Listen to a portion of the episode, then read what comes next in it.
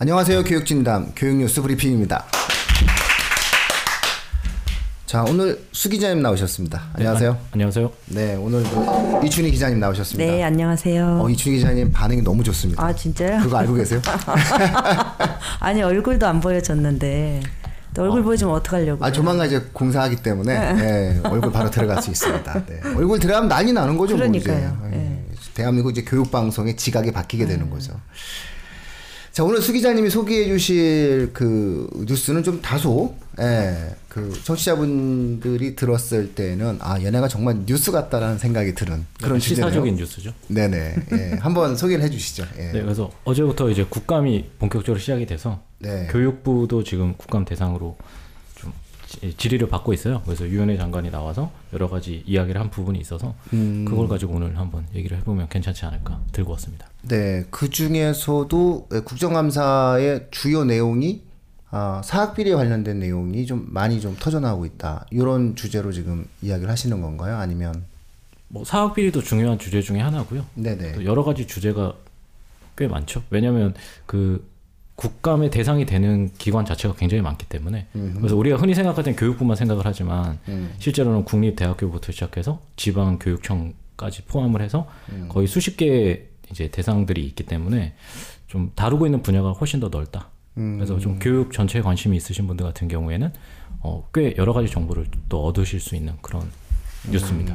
이게 원래 그 국정감사 한번 시작되고 나면은 막 주변에서 뭐 20일 하고 뭐 어떤 분들은 뭐 8톤 트럭 분량의 자료를 요청한 다음에 보지도 않을 거면서 자꾸 그걸 요청하는지 모르겠어요. 예, 그러면서 이제 가져가신다고 하면서 의원실 하고 막 보좌관들 막 밤새고 막 드라마에 뭐 좀 나오는 그런 소재들이잖아요. 근데 실제로 좀 많이 좀 힘들어하고 어떤 그런 내용인데, 이번 국정감사, 교육부 국정감사에서 주되게 다뤄지고 좀 이슈화될 만한 소재가 있으면 어떤 내용이 있을까요, 수 기자님? 그래서 쉽게 말씀드리면 처음에는 약간 정치적 공방이 일어나게 되죠. 왜냐하면 국감을 바라보는 일반 국민들의 시선도 정말 교육에 대한 본질적인 관심이 있으신 분들이 계시고, 그게 아니면 그냥 정치적인 관점에서 바라보시는 분들도 계시기 때문에. 원래 그래요. 아무래도 근데 정치적 관점이 훨씬 더 좀 자극적이잖아요. 그래서 그 부분이 보통 국감 앞에서 이제 활발하게 일어나게 되고 그 부분이 보통 이제 뉴스화 되는 거니까.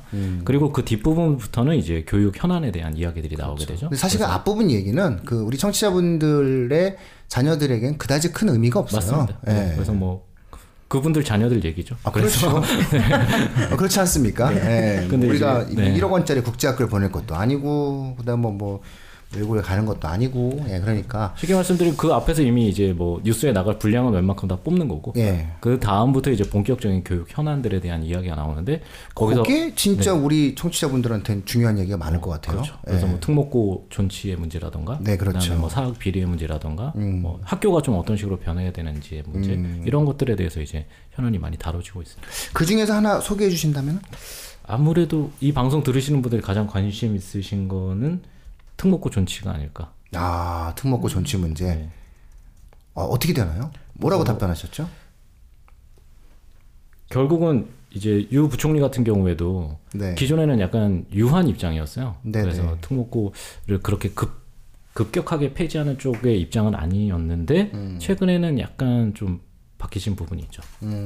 그래서 지금은 이제 정당을 얘기해도 되겠죠? 그래서 더불어민주당 네네. 쪽에서 이제 확실히 지금 이 국감에서는 좀 폐지를 원하고 있고 그다음에 자유방각당 쪽에서는 존치를 원하고 있는데 교육부 장관 쪽에서도 좀 지금은 폐지 쪽으로 더 흐름을 잡고 있는 것 같습니다. 어떤 근거로 지금 그렇게 보시나요? 저는 조금 다르게 유은혜 장관님의 어떠한 그 말에 대한 해석을 그렇게 조금 좀 다르게 해석했는데 그분 화법이 이제 좀 논란을 피하는 화법이기 때문에 예, 논란을 피해요. 네, 예, 논란을 피하는 화법이기 예. 때문에 이렇게도 좀 해석이 될 수 있고 저렇게도 해석이 될 수 있는 부분이 이렇게 있죠. 말해도 될지 모르겠지만 네, 그러면서. 역대 교육부 장관님 외모 중에서는 가장 논란을 피할 만큼 이렇게 예, 수려한 예, 그 역할이 그런 역할일 예, 수도 있고 이미지를 갖고 네. 계세요. 예. 본인 자체가 되게 어렵게 공부하시고 예, 그 또 노력을 많이 한 그런 사람으로 알고 있거든요. 네. 근데 특목고가 외고가 있고 또 과학 뭐 영재고가 있잖아요. 네네. 영재고는 대부분 건들지를 않아요. 이상한 그러니까. 논리예요. 원래 영재고에 건드려야 되는데. 그런데 나온 이제 자료. 근데 국감에서는 이제 근데 국회의원들이 어쨌든 굉장히 고급 정보들을 취급을 하잖아요. 네네. 근데 그 과정에서 이제 영재고 의대 진학률 같은 것들이 또 다시 나왔기 때문에. 네. 그래서 이제 영재 학교별로도 또 한 자릿수 의대 진학률이 있는 학교가 있는 반면에 또 의대 진학률이 거의 20% 가까운 학교도 있고. 서울 영재고랑 몇 개 영재고는 좀 그 이번에 다뤄졌기 때문에 상당 부분 예, 많은 압박을 받을 수밖에 없고. 근데 학교의 예. 전치 여부 이거가 그러니까 일반고 전환이죠. 네, 일반고 전환. 네.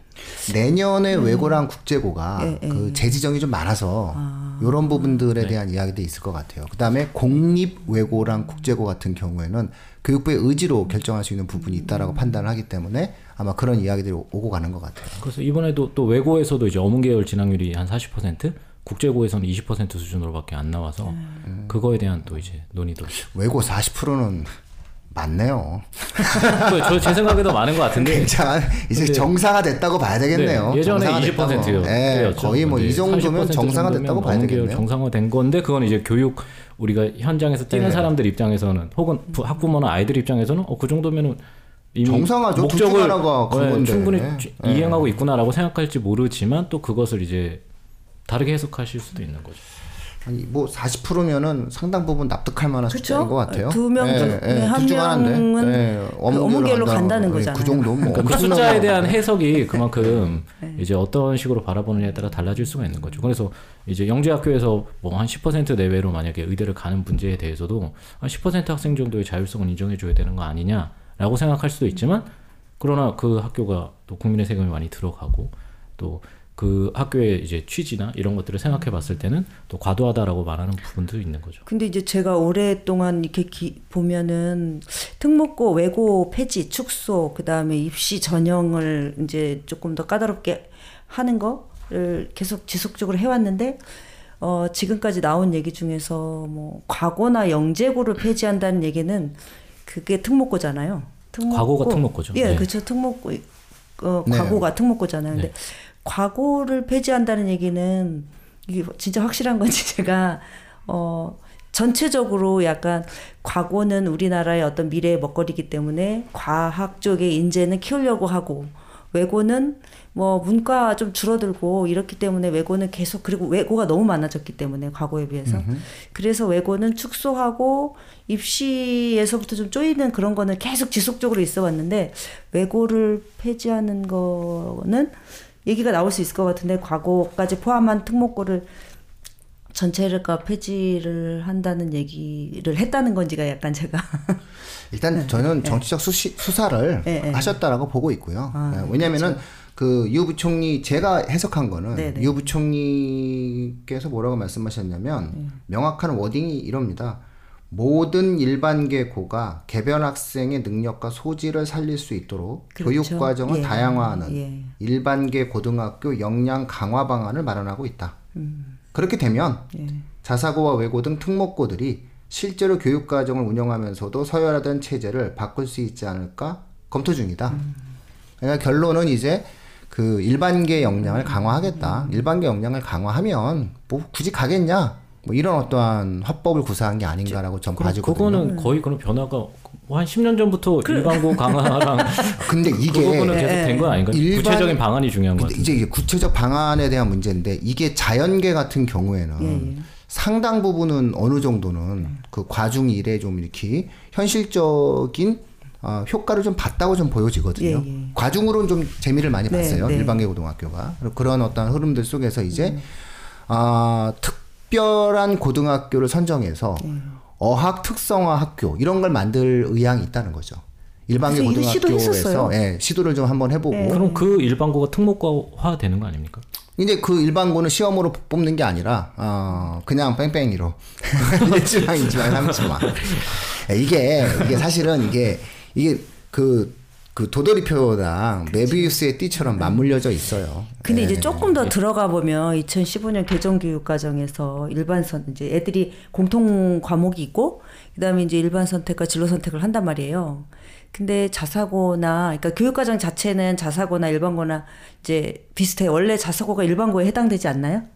맞습니다. 네, 그렇죠. 설립 주체가 이제 사립이냐 공립이냐 이걸로 나뉘는 건데 교육 과정의 자율성이 그 자사고에서 옛날에는 컸는데 자사고의 교육과정 편성 자율권이 컸는데 이제 일반고가 자사고처럼 바뀌면서 자사고의 어떤 차별화된 것들이 잘 안 나와요. 그래서 제가 이제 잘 알고 있는 자사고의 그 진학부장 선생님하고 이제 이 얘기를 좀 여쭤봤어요.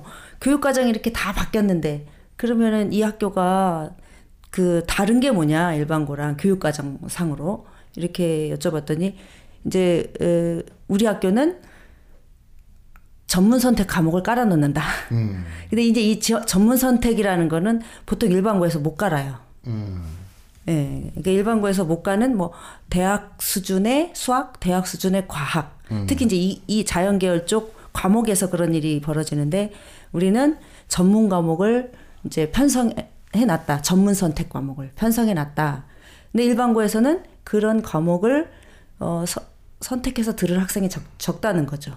근데 이제 우리 학교에는 우수한 애들이 많으니까 그런 과목을 선택할 수 있다. 결국 프로그램의 구현 능력에서 차이가 나는 거죠. 아니, 그렇죠. 네. 이제 학생의 수준에 따라 구성원의 수준하고. 그러니까 제가 알기로는 분당 지역 같은 경우에도 그 낙생고가 조금 이과 쪽으로 자연계열 쪽으로 이제 좀 그 높잖아요. 그 우수한 애들이 거기에서 전문 선택 과목을 깔아놨다고 그때 설명회 때 들었거든요. 그러니까 그 정도 학교가 깔 수 있는 거거든요. 그래 이제 이게 과거에 가면은 굉장히 많이 깔릴 것 같다는 거죠. 특성화고이기 때문에 그런 현실적인 차별도 교육과정상에 있기 때문에 이게 교육평등을 참 그 강조하면서 네. 예, 이제 네. 어떤 하나의 어떤 신념 같은 것 같아요. 네. 보면은 그 이분들과 그 밑에 받쳐주고 있는 정책 브레인들의 생각은 고교평준화에 대한 확고한 생각들을 좀 가지고 있는 것 같고요. 그게 또 맞죠. 근데 이제 중요한 건 그러한 생각이 현실에서 결국은 교육 경쟁이 학력 간 임금 격차로부터 시작되는 거고, 이 학력 간 임금 격차라고 하는 OECD 최고거든요, 우리나라가. 사실 미국과 우리나라가 OECD 국가 중에서 학력 간 임금 격차가 가장 심한 나라인데 결국은 학벌이라고 하는 것이 먹고 사는 문제가 되어지기 때문에 이제 우리나라는 아주 강력한 형태의 교육 경쟁이 생기는 거거든요. 그러니까 결론은 사회 구조에 있어서의 문제가 해결되지 않으면 교육 문제가 해결되지 않아요. 그런데 결국은 교육은 또 교육 문제 요 자체의 부분으로만 해결하겠다고 자꾸 이제 생각을 하는 거거든요. 그래서 그런 면에서 이제 교육 평등에 대한 어떠한 의지가 강하지만 사실상 좋은 대학을 나오고 또 우수한 형태의 양질의 교육을 받은 내 아이가 이 세상을 살아가는데 좀 더 나은 기회를 얻을 수 있다라고 하는 것을 부모님들이 본능적으로 알고 있는데 경험적으로도 알고 있는데 그러면 내 아이가 조금이라도 더 나은 교육 환경을 넣기 위한 노력들을 늘 기울인다는 거죠. 그걸 뭐라 할 수는 없죠. 네, 그럼 결국은 현실에서는 쏠림 현상이 생길 수밖에 없는 거거든요. 좋으면 무조건 글로 가야 되는 현실인데 이거를 평균적인 형태로 균일하게 만들어내기 위해서는 좀 더 정책적으로 세밀한 대책과 대안을 가지고 덤비지 않으면은 사실상 실현 가능한 문제가 되지 않지 않을까라는 생각을 좀 함께 던져주고 있는 것 같고요.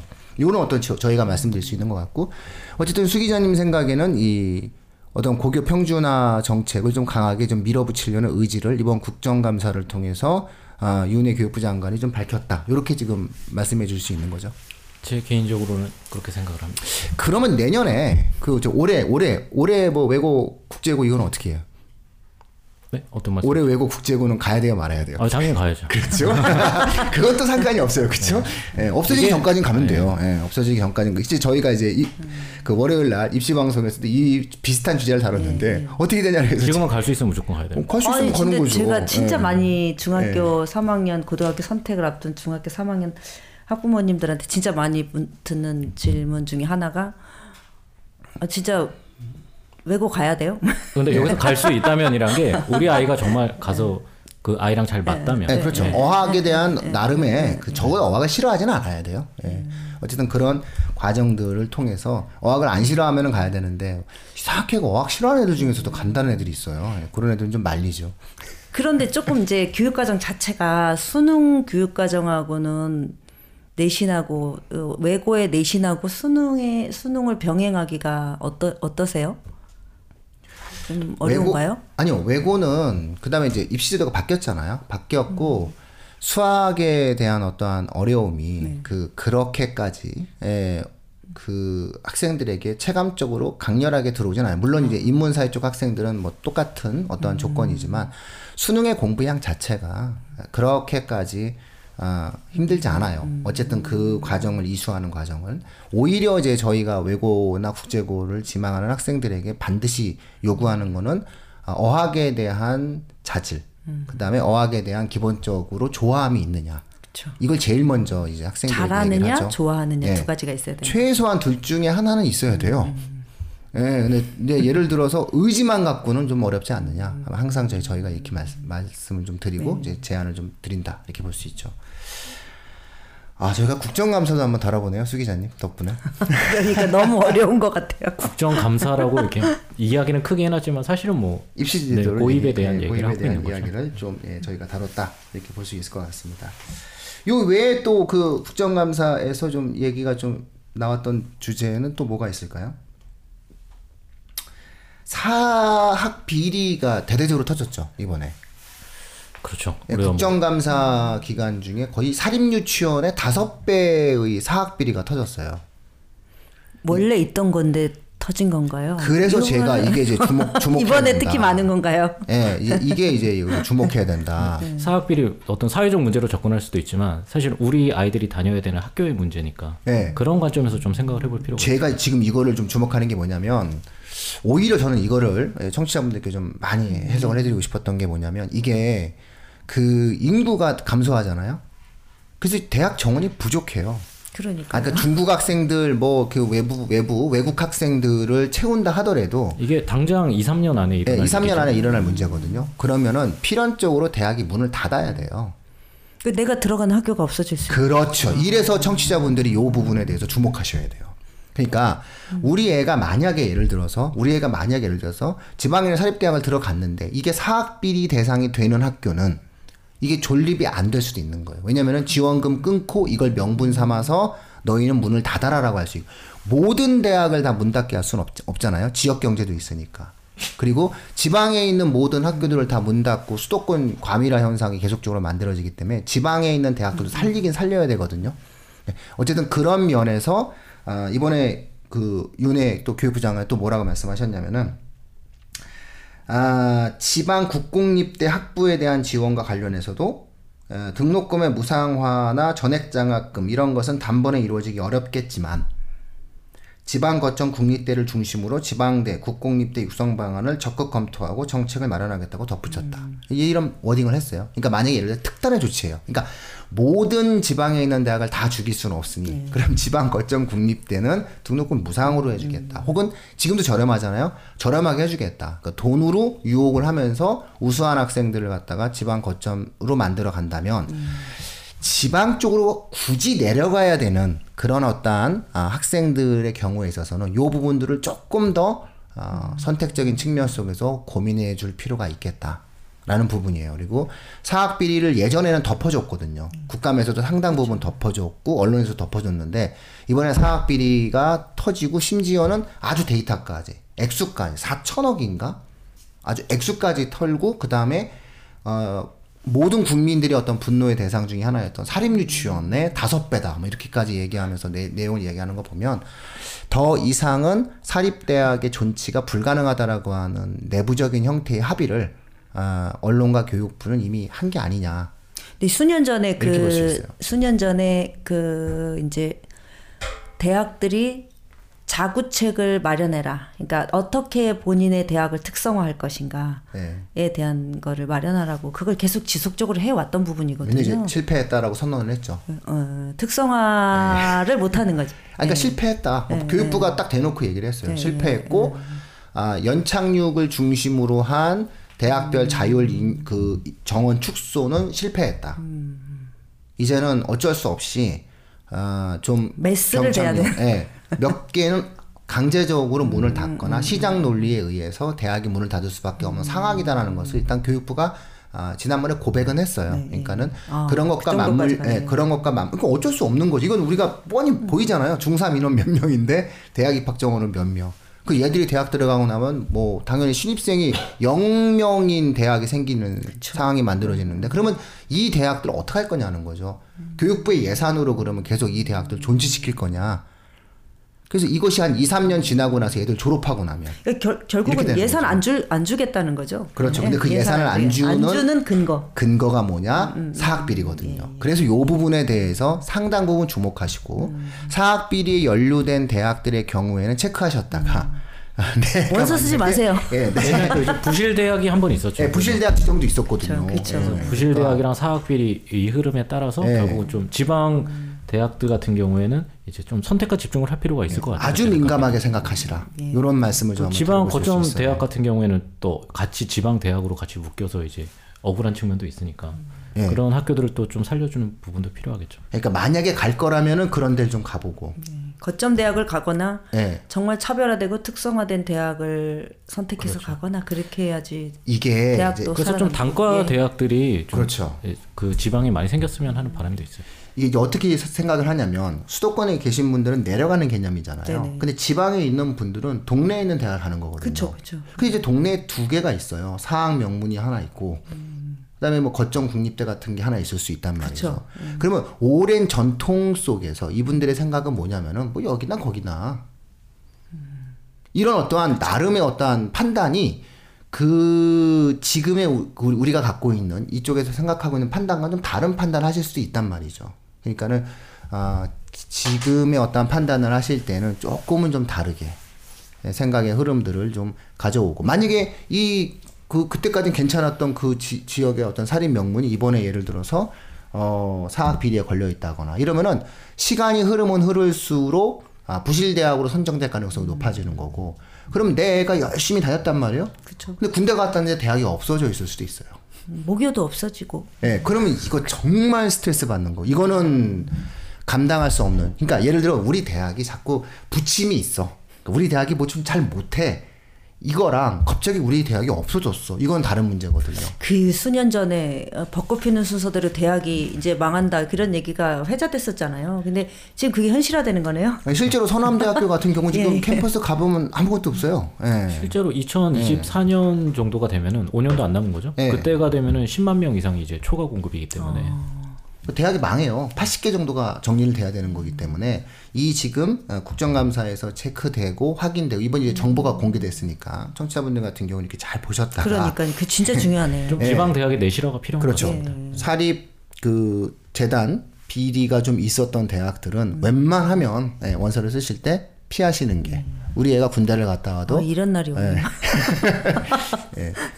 모교에 다시 복학을 할 수 있다. 이렇게 생각을 할 수 있고. 또 근데 이렇게 얘기를 하면은 이 대학은 없어져도 그럼 옆에 대학으로 넣어주지 않겠느냐 이러면서 또 서남대가 그렇게 했잖아요. 통합 같은 경우에는 통합 같은 경우 그래갖고 이제 옆에 대학을 막 가는 안 받아주려고 한다고 기존 학교에서는 안 받아주려고 그러고 막 이런 어떠한 웃지 못할 일이 있으니까 이런 어떠한 부분들에 대해서도 이제 청취자분들이 조금 한번 생각을 해보실 필요가 있지 않을까. 이제 우리나라가 이런 인구 감소 시대가 됐다. 이런 내용들을 이번에도 또 한번 확인할 수 있을 것 같아요.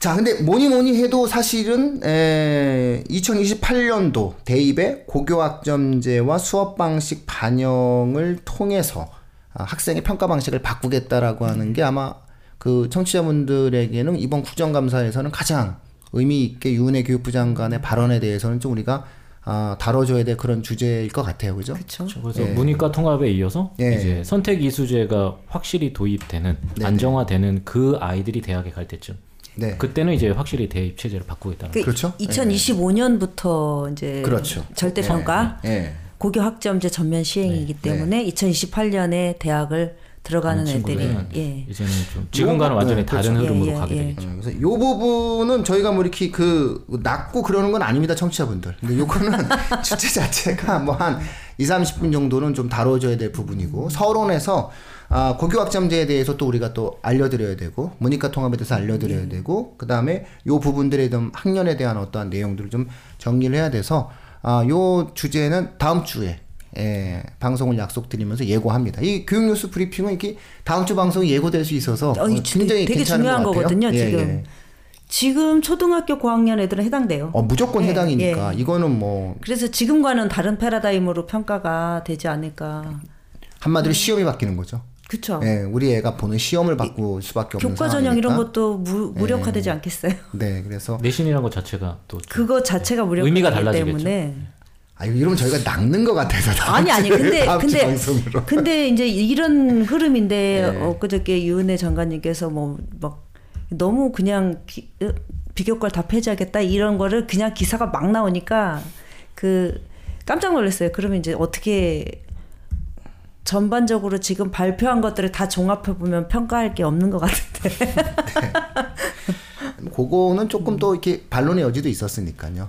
자, 그러면 청취자분들 다음 주에 저희 교육뉴스 브리핑에서는 이번에 그 유은혜 장관님이 발표한 어떠한 국정감사 속에서 이야기됐던 것 중에서 가장 그래도 의미 있고 확정적으로 제안을 했던 부분, 요거는 거의 어찌 본다면은 의견의 제시라기보다는 정책적인 어떠한 확정의 내용들이 되게 강한 그런 부분들이거든요. 원래 기존의 로드맵에 맞춰서 그런 부분들인 2028학년도 대입에서 결국 고교 학점제와 수업 방식에 따른 반영을 통해서 평가 방식을 손보겠다 라고 했던 주제들에 대해서 동향과 전망에 대한 어떤 예측을 하는 그런 방송을 좀 예고해 드리고요.